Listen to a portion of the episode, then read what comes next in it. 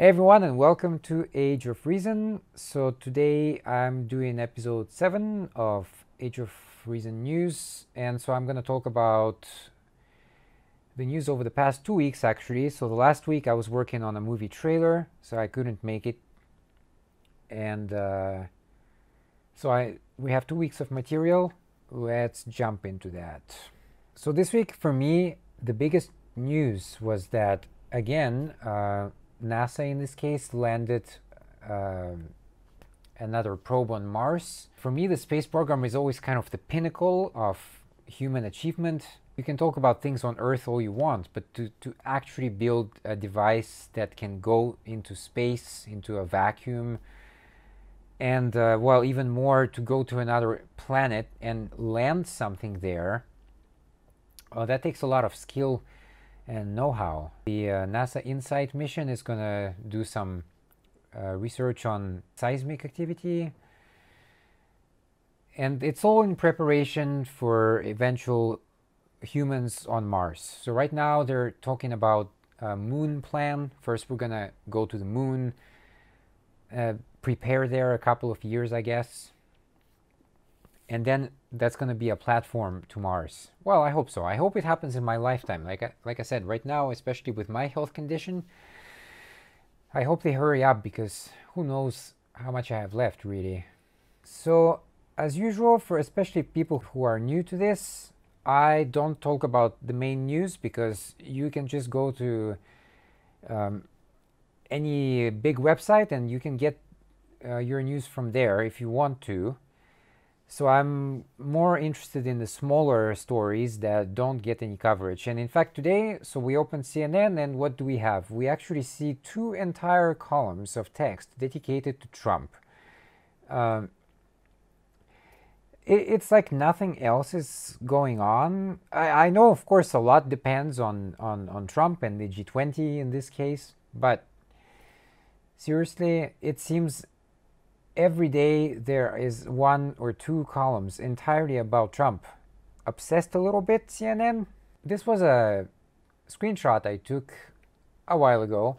CNN is so obsessed about Trump that in their rush to write material for the website, they actually misspelled his name in the headline. So this is the first thing that you people saw when they came to the website. And this is not fake. I took that. And they, of course, corrected it, but unlucky for them, I got it before they did. I'm not going to spend any time on it, actually. Um, if you want to get these type of news, go to CNN or MSNBC or whatever.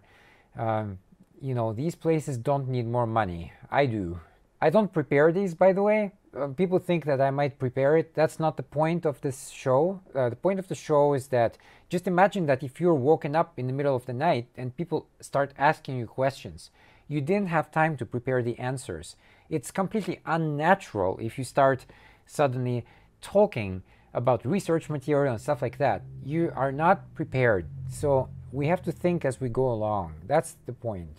This is in Hungary, I think, a museum accused of distorting the Holocaust, and this seems to be coming up uh, more and more recently. In fact, there was another article uh, I read recently that anti Semitism is on the rise and never actually died. And so I am not surprised that you know there are museums or just individuals that are distorting the truth uh, because it benefits their agenda. They they have a very clear agenda. We're basically jumping right back into the 1930s and just repeating the same mistakes um, because the average person is not an, very intelligent.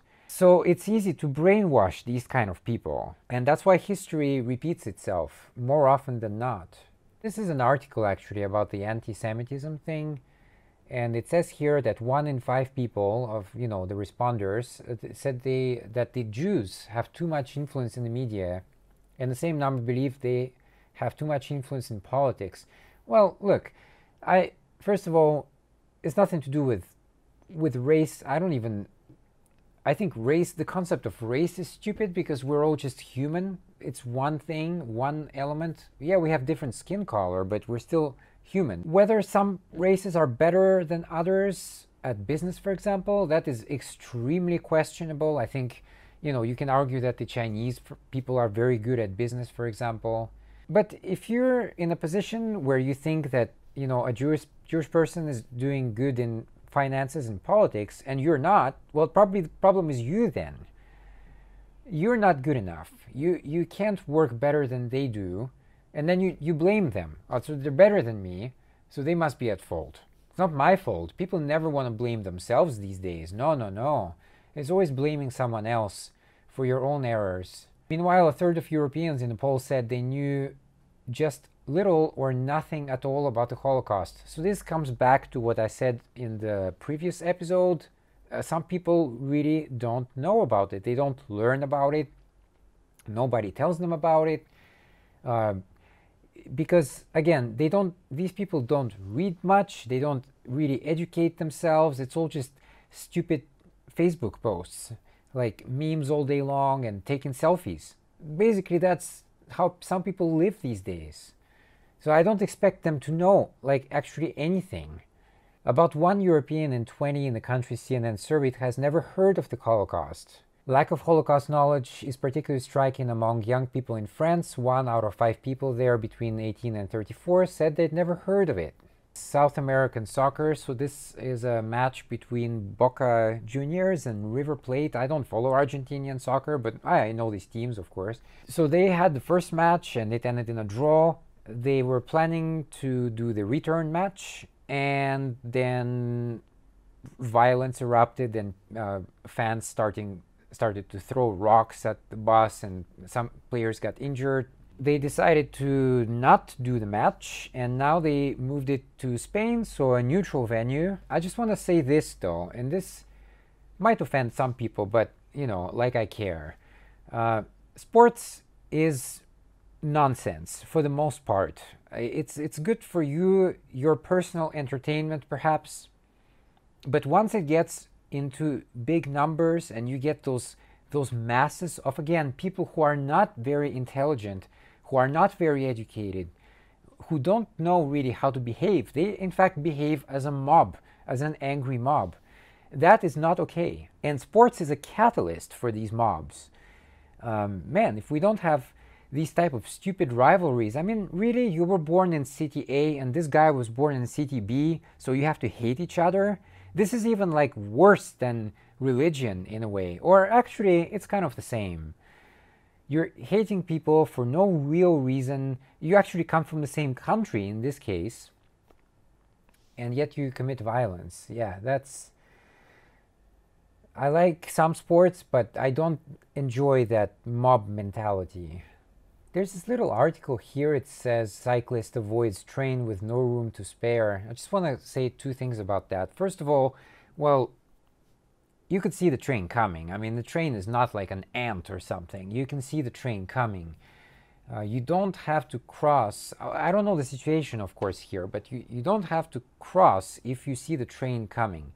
The other comment I want to make here is actually so I live in, in Japan, and what I notice a lot of the time is that when people are crossing the street, they everybody is like consumed in in this fucking thing. I hate this thing actually. This is a poison to people.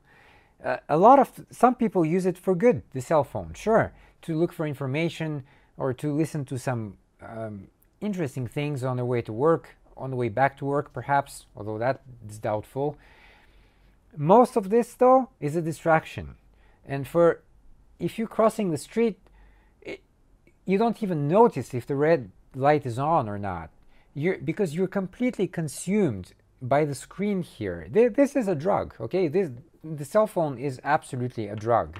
This is an addiction that people have. People, I, I've seen people on a train who every five or 10 seconds, so they finish doing something on the cell phone, they put it in their bag. So for example, if it's a woman, she puts it in the bag and then five or 10 seconds, oh, it, it has to come out again because I have to check. Oh my God, my life is so important and I have to check everything.